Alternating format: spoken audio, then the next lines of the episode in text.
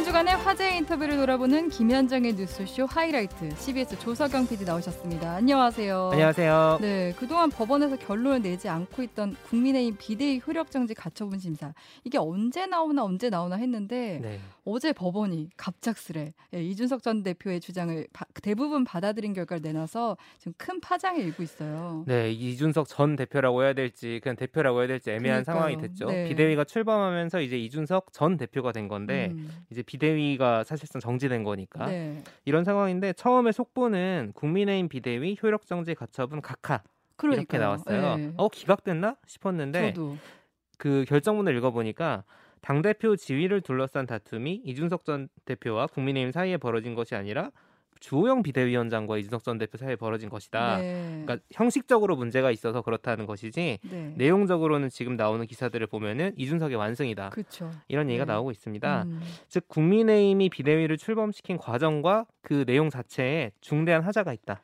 그 비상 상황에 대한 해석도 이준석 대표의 설명을 좀 들어준 것 같더라고요. 그렇죠. 비상 상황을 만들어서 비대위를 만들었다. 네. 라는 거죠.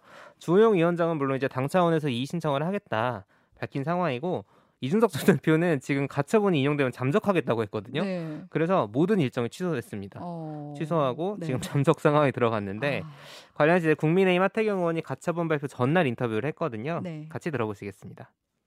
하태경 의원님 오늘 전화 연결해요. 어서 오세요. 네, 안녕하세요. 예, 예. 지금 대통령실의 입장은 시종일관 무대응이잖아요. 무대응. 그, 그, 그, 그 기조를 좀 네. 바꿔야 된다고 보시는 거예요? 근데 이제 계속해서 무대응을 하면 네. 이 대표는 사실상 대통령이 자기를 쫓아내는 걸 주도했다라고 국민들한테 계속 알리고 있기 때문에 예. 에, 청와대가 계속 침묵으로 침묵 상태에 있으면 사실상 무, 시인하는 게 되어버리거든요. 아. 어, 이거 부인하지 않으면 시인하는 게 부인하지. 예, 부인하지 않으면 음. 시인하는 게 돼버리기 때문에 음. 그 대통령실에서 정말 대통령이 주도했는지 음. 이, 이 문제에 대해서 명확한 답변을 저는 해야 된다고 봅니다. 안 그러면 네. 뭐 이준석 대표만 그냥 표현만 문제 삼는 것이지 음. 실제 내용에 있어서는 시인하는 거라고 밖에 볼 수가 없죠. 그래서 예. 그래서 해결책이 있을 거라고 보신다고요? 루비콘강 아, 아직 그렇죠. 안 건넜다고요? 대통령이 주도하지 않았다면 예, 예. 대통령은 지금 이런 상황을 만든 예. 국정은 실종되고 싸움판 예. 어, 파워 게임밖에 남아있지 않은 음. 지금 이제 집권 여당의 지금 이런 이런 몰골들 대통령 스스로도 보고 있을 것이고 음. 그럼 이런 상황을 만든 사람들에 대해서 어, 원망이 있을 수밖에 없죠. 예. 왜 굳이 이렇게까지 예, 완전히 이제 깽판을 만들어 버렸잖아요. 아. 그래서 그렇게 되면 이 해법은 사실 다음 주에 가처분이 어떻게 될지 모릅니다. 예. 아, 어떻게 될지 몰라요? 왜냐하면 이 가처분에 대해서도 네. 당내 주류는 완전히 오판을 했어요. 당내 주류는 이건 100% 자기들이 이긴다. 네. 기각이 된다. 이준석 같이 이 시- 신청한 게 기각이 된다. 예, 예. 100% 되면은 원래 가처분이 하루 이틀밖에 안 걸리거든요. 음, 음, 맞아요. 그럼 지난주에 결론이 나왔어야 돼요. 음. 근데 결론이 나오기는커녕 지금 이번 주도 지나가지 않습니까? 아, 이번 주도 그러니까 가처분 지나간대요. 시간이 길어지면 길어질수록 이런 진흙탕 싸움은 더 강화될 수밖에 없거든요. 왜냐하면 가처분에 이기기 위한 여론전이기 때문에. 아하. 오판 했다고 보시는 거고 결국 이거는 대통령이 주도한 건 아니라고 하의원은 보신다. 다른 당의 주- 주류, 뭐 이른바 이- 윤핵관이나 이런 어, 주류에 의해서 지금 주도된 것이라고 보신다. 그렇다면 어떻게 해결할 것인가의 얘기인데요. 탄원서 내용을 보면 지금 어, 회유를 한 사람이 있다는 거 아닙니까? 이준석 전 대표 말에 의하면 뭐 경찰 수사도 무마해주겠다, 윤리위도 정리해주겠다. 그러니 사퇴해라. 이렇게 지금 얘기를 했다는 누군가가 나와요. 딱 윤핵관 이렇게 얘기하진 않았고 대통령과 아주 가까운 인사다라고만 표현했어요. 예. 자, 그러니까 그, 그 사람이 뭐 저도 누군지도 모르겠지만 그 사람이 있다면 그분은 굉장히 뻥이 센 사람이에요. 네? 뭐한 사람이라고 말씀하셨어요? 뻥이 세다고요. 뻥이 세다고요. 예. 예. 그, 그, 왜 그러냐면 사실 이준석 대표 수사나 네. 지금 또 뭐 이재명 이재명 곧 대표가 될 가능성이 많기 때문에 이재명 네. 대표 후보 수사나 이건 전 국민의 관심사잖아요. 예. 이런 수사를 없던 걸로 할 수가 있습니까?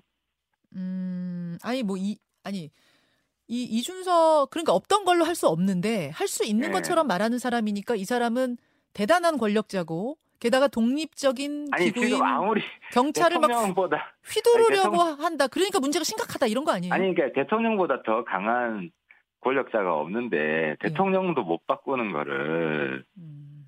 요즘 대통령도 경찰에 전화도 못 해요. 자. 이재명 수사, 이준석 수사 관련된 게 아닐까봐 관련될 수 있으니까. 아 그래요. 아 그래요. 네, 그러니까 어. 지금 경찰에 누가 직접적으로 압력 압력을 행사할 수가 없어요. 압력을 해- 행사할 수 있다면 또 한 가지밖에 없는데 수사 빨리 하라밖에 없어요. 그래요. 그리고 근데 수사 빨리 하라는 거는 네. 저도 공개적으로 촉구하는 거예요. 이 수사 빨리 해야죠. JTBC의 며칠 전 보도를 보면은 이른바 윤핵관 중에 한 사람이 어 그 경찰의 경찰 수사에 영향력을 행사하려고 했다 이런 뭐 보도가 나오긴 했어요. 증언, 뭐 그러니까 증언. 영향력을 행사하더라도 예를 들어서 수사 조작을 한다. 예를 들어 팩트가 나왔는데 네, 팩트가 나왔는데 기소를 못하게 하려면 수사를 조작을 해야 되잖아요. 네. 그 수사를 조작하려면 그 수사관들이 음. 한두 명이 관여된 게 아니, 아니거든요. 여러 음. 명이 관여돼 네, 있거든요. 네, 네, 네. 모든 사람 입을 맞춰야 돼요. 아. 불가능한 일입니다. 알겠습니다. 그럼 정리하자면 아, 뻥이 센 그 사람, 뻥이 세던지 아니면 진짜로 대통령보다 위에 있는 어떤 권력자가 막 휘두를 수 있다는 생각을 하렸다고 했던 건지 하여튼 그 사람 그 사람이 그럼 누군가를가 밝혀져야 해결책으로 갈 수 있는 건 아닌가요? 밝혀져야죠. 그, 이 부분은 경찰의 영향력을 행사해서 뭐 유죄가 나와도 기소를 빼줄 수 있고 뭐 무죄가 나와도 기소를 만들 수 있는 이런 사람이 있다면은 음. 아, 이런 이런 사기꾼 같은 사람 잡아내야죠. 아, 그리고 잡아내야 그 진상을 철저히 규명을 해서? 정말 음.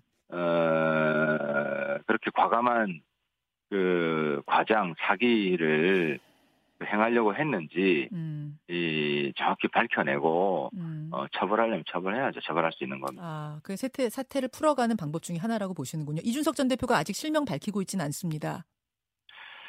그래서 뭐 또 경찰의 영향을 행사해서 경찰 경찰 결론까지 바꿀 수 있는 사람이다. 네. 이런 이야기까지 했다면 이준석 대표도 이건 이미 밝힌 거기 때문에 본인 입으로 누군지 얘기를 해야 된다고 봅니다. 알겠습니다. 네, 8월 25일에 있었던 국민의힘 하태경 의원 인터뷰였습니다. 그러니까 정치권에선 사실 법원이 이준석 대표, 이준석 전 대표, 뭐 이준석 네. 대표, 네 가처분 신청을 기각하고 이 정부 여당의 내홍도 이제 정리되는 분위기로 갈 거다 이런 관측이 좀 우세했었거든요. 그렇죠. 근데 이제는 정말 한 치 앞도 내다볼 수 없는 상황이 됐어요. 네, 사실 그리고 하태경 의원이 계속 강조해온 게 아직 윤석열 대통령과 이준석 전 대표 사이에 타협의 여지가 남아 있다 이런 네. 얘기 계속 했거든요. 네, 원래는 이게 가처분 나오기 전까지는 굉장히 소수 의견이었습니다. 그렇죠. 설마 그렇겠어 이제 이제 음. 정리되는데 네. 그런데 갑자기 공이 이제 소위 윤석열 대통령과 윤핵관들에게 넘어간 것처럼 네, 이제 된 상황이고 어, 이 상황을 수습할 방법이 그럼 이제 정치적인 타협밖에 남지 않았나? 물론 이제 주호영 비대위원장이 낸 그 이의 신청이 받아들여질지 여부도 있겠지만 네. 사실 이준석 대표는 이게 가처분만 낸 게 아니라 본안 소송까지 제기를 그쵸. 했거든요. 네. 굉장히 많은 과정이 남아 있어요. 또 이제 그렇게 방법이 그럼 정치적 타협밖에 없는가 하는 그 생각 하나와 국민들이 보기에 음, 사실 이렇게 그냥 끝장을 보고. 치킨 게임을 끝까지 갈 네, 거냐 네. 두 사람이 화합하는 모습을 보여주는 게 바람직하다. 그리고 정치 문제를 사법부에 갖고 가는 게 그렇죠. 맞느냐 이런 생각도 들고. 그렇죠. 음. 그 이런 의견이 나오 이런 의견도 이제 국민의힘에서 나오는데 바로 윤희숙 전 의원의 주장입니다. 그 이야기 같이 들어보시겠습니다. 어서 오십시오. 네, 안녕하세요. 근데 그럼 이제 이걸 어떻게 풀어가야 하느냐? 이 지금 이 갈등의 상황, 이 다툼의 상황, 국민들 보기에 불성사나운 상황을 어떻게 풀어가야 되느냐에 대한 해법인데요. 어떻게 생각하세요? 어디서부터 풀어야 됩니까? 이미 뭐 루비콘 강 건넜다, 뭐 별 얘기 다 나오잖아요 지금. 아유, 세상에 루비콘 강이 어디 있어요? 그런 게 어디 있습니까? 아 그래요. 예, 그럼요. 그리고 국민들도 우리 국민들은요. 예. 이 용서를 잘하세요. 저는 너무 용서를 하셔서 문제라고 생각하는데 예. 지금 이 상황에서 양그 이 갈등의 당사자들이 국민들을 의식을 하면 적어도 음. 국민들을 의식을 하면 어떤 식으로든 갈등을 어, 해소하는 방식으로 서로 양보하는 모습을 국민들한테 보이는 게 저는 중요하다고 서로 생각해요. 양보해야 된다. 그렇죠. 음. 그러니까 이거 우리가 지금 이것을 통합하는 게 우리한테 매우 중요하고 국민들께 아 우리의 마음은 지금 어쨌든 국민들한테 볼상사나운 꼴을 안 보여드리기 위해서 노력하고 있습니다. 예. 이거를 믿게 해드려야 되는 거죠. 아하. 지금 근데 이제 이준석 전 대표 추가 징계 얘기가 일단 나오고 있어요. 말이 너무 거칠다. 뭐 해도 너무하다 이런 이야기가 당내에 파다하니까 일단 추가 징계까지 가서 제명시켜야 되느냐 이 얘기도 나오는데 어떻게 보세요? 아, 이게 저는 뭐 구체적으로 뭘 하냐 마냐의 문제보다도 예. 그걸 포함해서 예. 모든 조치들이 국민들 볼 때 저희 갈등을 키우는 거냐, 갈등을 봉합하고 잘해보자는 거냐라는 판단을 국민들이 하시잖아요. 음. 거기에다 초점을 맞춰야 된다고 생각해요, 정치인들이. 윤석열 대통령한테는 그럼 어떤 조언, 해결의 방법으로 어떤 걸 좀 조언, 일반인 입장, 지금 전 의원이시니까. 그러니까 제가 지금 구체적인 뭐를 뭐 조언할 입장도 아니고 그 정도의 깜냥도 안 돼요. 안 되는데 국민들이 보고 싶어 하는 게 뭐냐. 음. 이 갈등을 그 해소하고 치유하고 우리가 전 국민을 향해서 통합을 얘기하듯이 진영 논리에 빠져서 정치하지 맙시다라고 얘기하는 것을 우리도 스스로 구현하겠다라는 것을 국민들한테 저는 좀 보여주는 정치였으면 좋겠어요. 음. 대통령도 그렇고 이준석 대표도 그렇고 우리 현재 당 지도부도 그렇고 음. 그러면 국민들이 아 저 사람들은 이 갈등을 증폭시켜서 자기의 음. 이해로 이용하는 게 아니라 정말 자기 안에 꿀꺽 음. 참으면서 어, 음. 통합을 하고 아, 지금 만, 만나는 단계는 지났다. 뭐 이런 얘기 하는데 아까 루비콘 강은 없다 그러셨잖아요. 그럼 좀 만나서 눈 보고 얘기해야 된다고 아직도 윤 전 의원은 생각하세요? 아니 뭐 그게 뭐가 됐든 눈 뭐 만나서 얘기하는 게 됐든 뭐 서신을 쓰든 뭐가 됐든. 아, 어, 국민들이 보시기에 아 좋다. 아 이제 저 사람들 이제 좀 국민들이 볼 때 바람직한 방식으로 아, 화해하는구나. 화해를 위해 노력하는구나. 알겠습니다. 그런 얘기를 어제 전하셨어요. 그 발언, 그러니까 배현진, 나경원, 김건희 여사도 있지만 차유람 씨가 들어가서 뭐 4인방을 만들어야 된다. 미인 4인방 만들어야 된다. 뭐 이런 취지였는데 어떻게 생각하십니까? 여기 세상이 빨리 변하고 있잖아요. 그러니까 남성분들도 조금 그 상대방 입장을 좀 생각을 하셔서 말씀을 하셔야 돼요. 왜냐하면 어제 그 나경원 선배님하고 배현진 의원께서도 좀 불쾌한 기색을 보이셨잖아요. 네. 본인들의 그 정치적인 역량을 가지고 얘기한 게 아니라 욕모를 가지고 얘기한 거니까. 근데 저는 저녁 내내 친구들이 뭐라고 문자를 보내냐면 너는 4인방에도 못 끼냐? 이렇게 와요.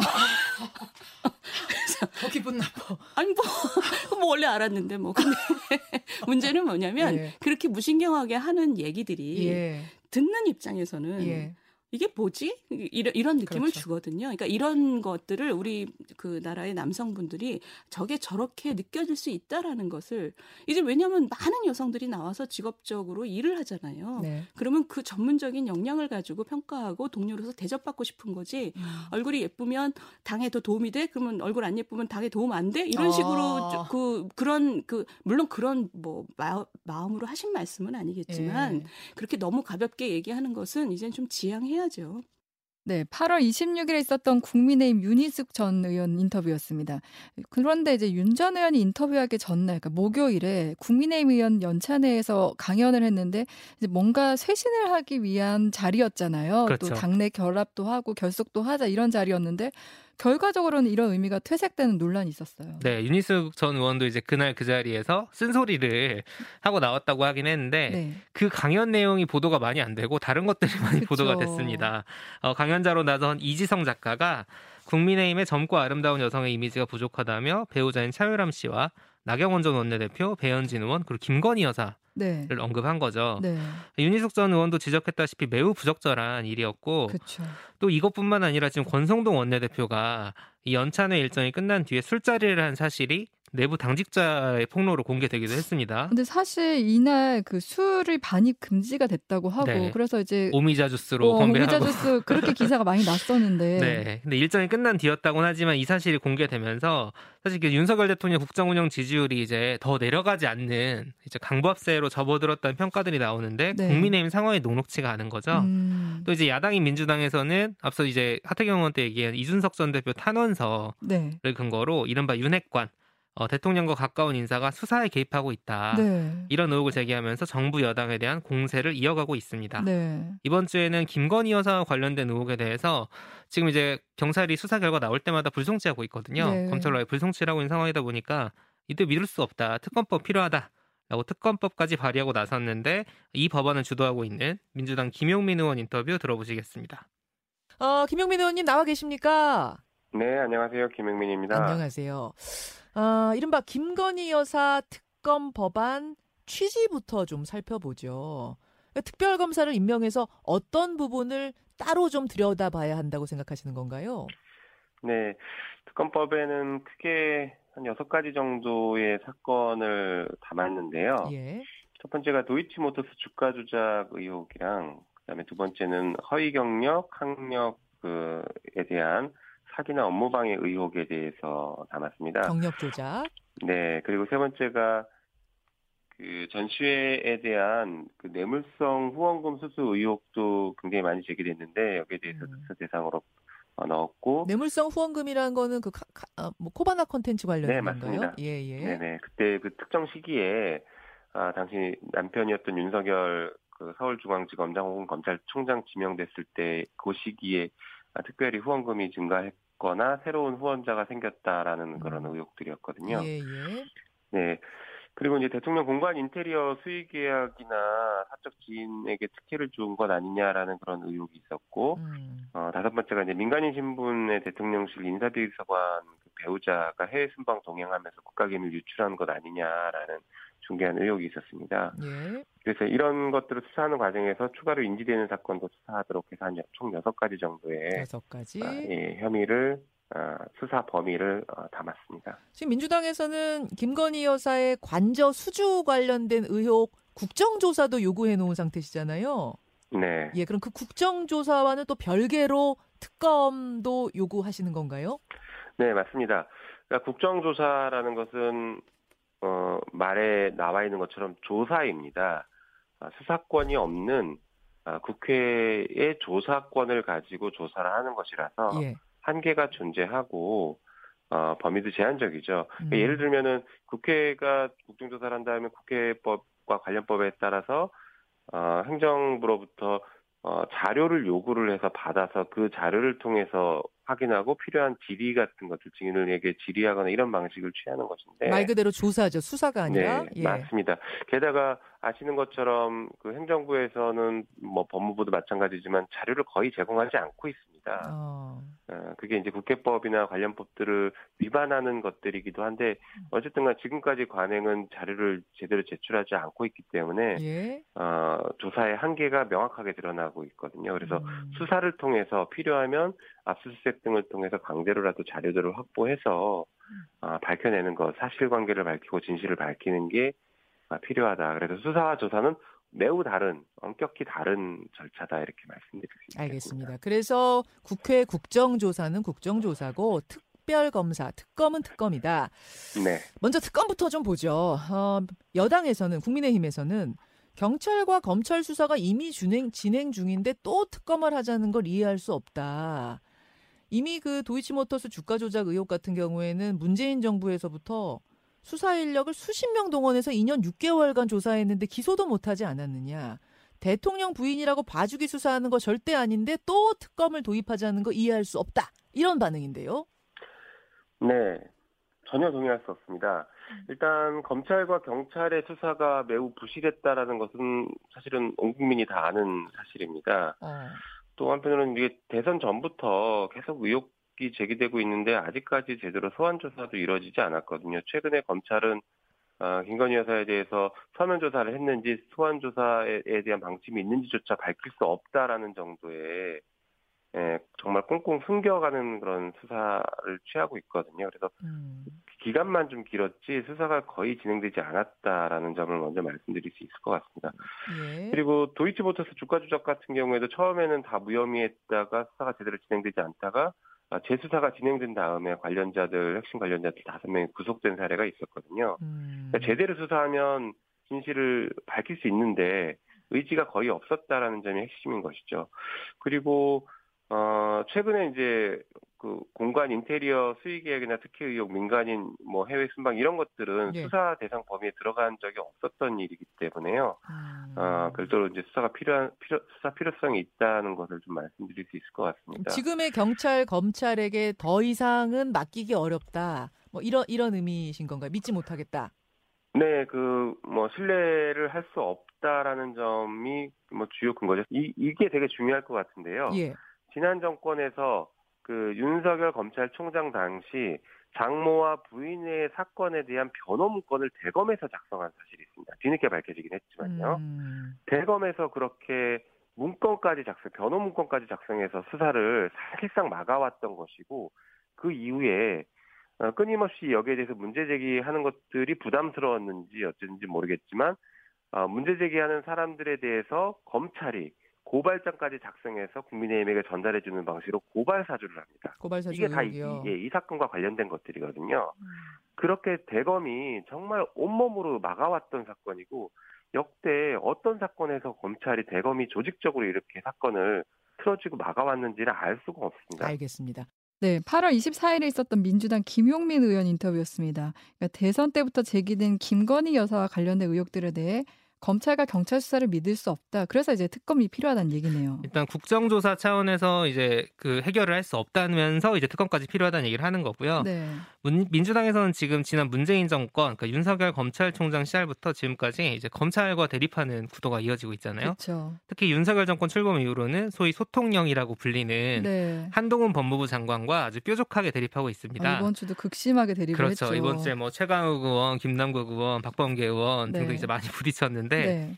어, 김용민 의원은 지금 이 한동훈 장관을 탄핵해야 된다 음. 이런 얘기까지 하고 있는 상황이죠. 네. 그런데 이제 한동훈 장관과 민주당의 대립 구도를 보면서 윤석열 대통령 검찰총장 시절이 떠오른다 음. 이런 얘기하시는 분들이 꽤 있더라고요. 어. 그러니까 민주당이 사실상 윤석열 당시 검찰총장을 탄압하면서 그렇죠. 정치인으로 만들었다는 분석이 네. 있는데 그때 누르면 누를수록 튀어 오른다 이런 그렇죠. 얘기도 있고. 그래서 한동훈 장관도 지금 벌써부터 차기 주자의 이름이 올라가 있는 상황이거든요. 네. 정권 출범 100일 조금 넘었는데 그렇죠.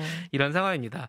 과연 한 장관이 윤 대통령과 비슷한 길을 가게 될지는 뭐 지켜봐야겠지만 네. 어, 그 정부 상황이나 여야도 좀 이렇게 갈등을 중심으로 뭔가 만드는 것보다는 해결하는 모습들을 좀 보여줘야 되는 시점 아닌가 네. 라는 생각도 들더라고요. 네, 처음엔 사실 한동훈 장관 발언에 대해 좀 시원하다 이런 반응도 있었는데 있었죠. 이젠 조금 필요하지 않나 이런 얘기도 나와요. 네, 그렇죠. 네, 여기까지 이번 주 정치권 이슈들 짚어봤고요. 잠시 광고 듣고 이어가겠습니다. 네, 김현정의 뉴스쇼 하이라이트 CBS 조석영 PD와 함께하고 있습니다. 이번 주에 그 보육원 출신의 대학생이 스스로 목숨을 끊었다는 사실이 알려졌잖아요. 네. 뭐 어떻게 살아가야 할지 막막하다. 아직 다 읽지 못한 책이 있는데 이런 글이 있어서 참 마음 아팠는데 그렇죠. 이쪽 그 이번 일 보시면서 좀 많은 분들이 가슴 아파했을 것 같아요. 네, 그 소식도 참 가슴이 아팠는데 사실 그것 때문에 저희가 이제 관련 인터뷰를 준비를 했습니다. 네. 근데 더 가슴 아팠던 부분은 취재하는 과정에서 그 저 인터뷰로 나와주신 분이 이런 일이 일주일에도 한두 번씩 일어난다고 하신 거예요. 아, 우리는 지금 뉴스를 접한 게 뭐 한두 번 있는 그렇죠. 일인가 하는데 매주 이- 그런 소식이 들려온다고 하시더라고요. 네. 그러니까 보육원에서 나와 자립한 혹은 자립을 준비하는 청년들의 실태에 대해서 제가 참 모르고 있었다라는 음. 생각이 들어서 어, 관련해서 본인도 보육원 출신이고 보육원에서 나와서 자립을 준비하는 청년들을 돕는 사회적 기업 브라더스 키퍼를 만든 김성민 대표 인터뷰 들어보시겠습니다. 어서 오십시오, 김 대표님. 네, 안녕하세요. 우리 김 대표님은 그러면 언제 보육원에서 남아서 자립하신 거예요? 네, 저는 세 살에 보육원에 입소를 했고요. 네. 저의 이름과 주민번호를 모두 보육원에서 만들어 주셨어요. 그리고 음. 고등학교를 졸업하면서 보육원을 퇴소하게 됐고 지금은 퇴소한 지 18년이 아, 되었습니다. 18년 전에 네. 그 이틀 전 A군 소식 들으면서 정말 많은 분들이 같이 마음 아파했는데 대표님은 어떠셨어요? 듣고. 네, 이런 소식이 들려오면 사실 가슴이 답답해지고 또 먹먹해지기도 해요. 그런데 이제 그러면서 제가 살아온 삶들을 돌아보게 되기도 하고요. 네. 또 제가 무엇을 위해서 살아야 될지 어떻게 살아가야 될지에 대해서 많은 고민들을 하게 되는데요. 사실 이번에 이렇게 사건이 이제 기사로 나왔잖아요. 네. 근데 저에게는 사실 이게 특별한 일은 아닙니다. 사실 저한테는 어, 일주일에 한두 건 정도 삶을 포기하거나 삶을 포기하기를 시도한 친구들의 연락을 연락이 와요. 하, 한 주요? 그렇죠. 한 주에 한두 주입니다. 네, 이게 얼마나 심각하냐면 제가 모든 자립준비 청년들을 알고 있는 게 아니거든요. 네, 그렇죠. 그럼에도 불구하고 한 주에 한두 건이라면 이건 정말 적은 숫자는 아니거든요. 아, 뭐라고 하면서 연락을 합니까 그 청년들이? 어 일- 일단 이제 자살을 시도한 친구들은 음. 어 스스로 직접 연락이 오는 게 아니라 병원에서 연락이 오죠. 예, 그래서 이제 병원에 음. 찾아가 보면 예. 대부분의 아이들이 이제 손목을 근 상태예요. 어, 어 그런 모습을 보면 저도 이제 워낙 이제 18년 동안 봐온 네, 모습들이니까 익숙해질 법도 한데 사실 익숙해질 종류의 것은 아니더라고요. 그렇죠. 그렇죠. 그때마다 아이들의 그 손목들을 보면서 같이 아려오기도 하고요. 음, 더 음. 안타까운 건 이렇게 살았잖아요. 네. 그런데 이게 의료보험이 전혀 되지 않습니다.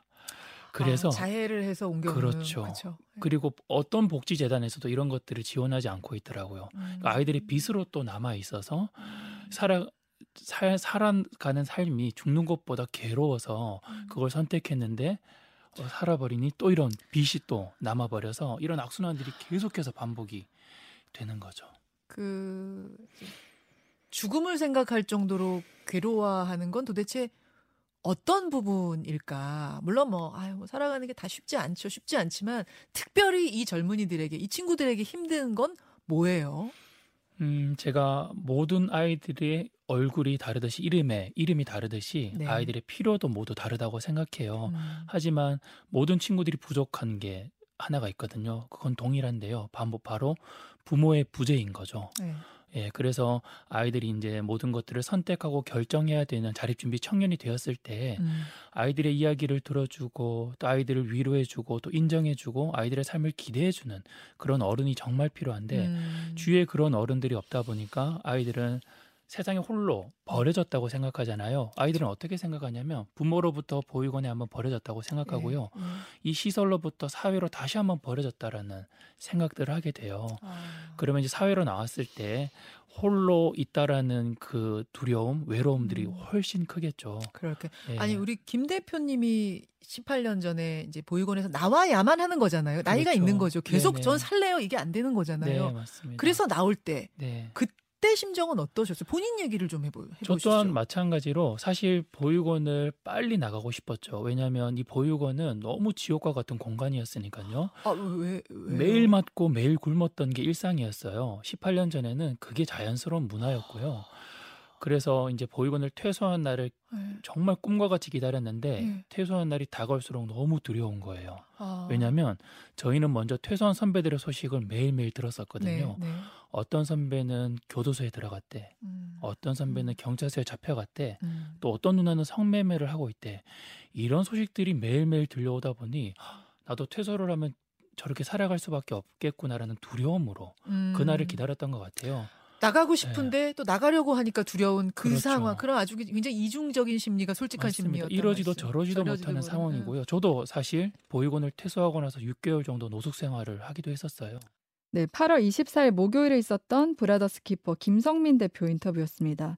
그때 이 인터뷰 들으면서 김성민 대표의 그 자기 얘기를 했었잖아요. 그러니까 성인이 되는 순간 보육원을 퇴소한다. 너무 기쁠 것 같다. 자유가 오겠다. 이렇게 기대를 음. 했는데 또 그 이후에 미래가 참 두렵다. 뭐 선배 누구는 교도소에 가고 누구는 성매매를 했다. 이런 소식을 계속 듣게 되면 두려움이 클 수밖에 없을 것 같아요. 네. 정말 힘들 것 같아요. 그리고 실제로 이제 본인도 노숙을 좀 하셨다고 네. 하시더라고요. 사실 뭐 이런저런 지원 제도들이 있기도 하고 개선도 되고 있기도 한데 네. 미흡한 게 사실입니다. 네. 그래서 이 방송 나가고 이제 뉴스쇼 팀으로 후원 문의도 많이 왔거든요. 어. 그러니까 그 마음도 참 감사하긴 하지만 네. 이제 개인의 선의에 기대기 앞서 제도적인 대책이 확실히 필요한 것 같고요. 음. 어, 자립준비 청년들을 꾸준히 지원해온 아름다운 재단의 캠페인 문구가 뭐냐면 네. 곁에 아무도 없다면 그것은 자립이 아니라 고립입니다.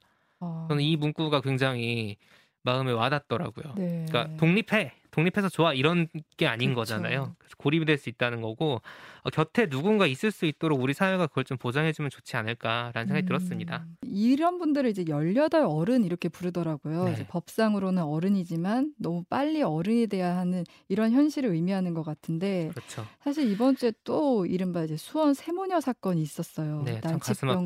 그렇죠. 난치병과 이제 생활고에 시달리던 한 가족이 사망한 채 이제 발견된 건데 이분들이 받을 수 있었던 지원이 있었는데도 이제 복지 사각지대에 있어서 제대로 지원을 받지 못했잖아요. 그렇죠. 어떤 기사를 봤는데 이들이 살던 집 냉장고에 아무런 음식이 없었다고 음. 하더라고요. 그러니까 이들에게는 어떻게 보면 삶의 여력이 매우 희미했겠구나 이런 생각을 했었는데 좀더 섬세한 제도적 지원이 필요하지 않을까 이런 생각이 들면서 여기까지 김현정의 뉴스쇼 하이라이트 CBS 조석영 PD와 함께했습니다. 수고하셨습니다. 감사합니다.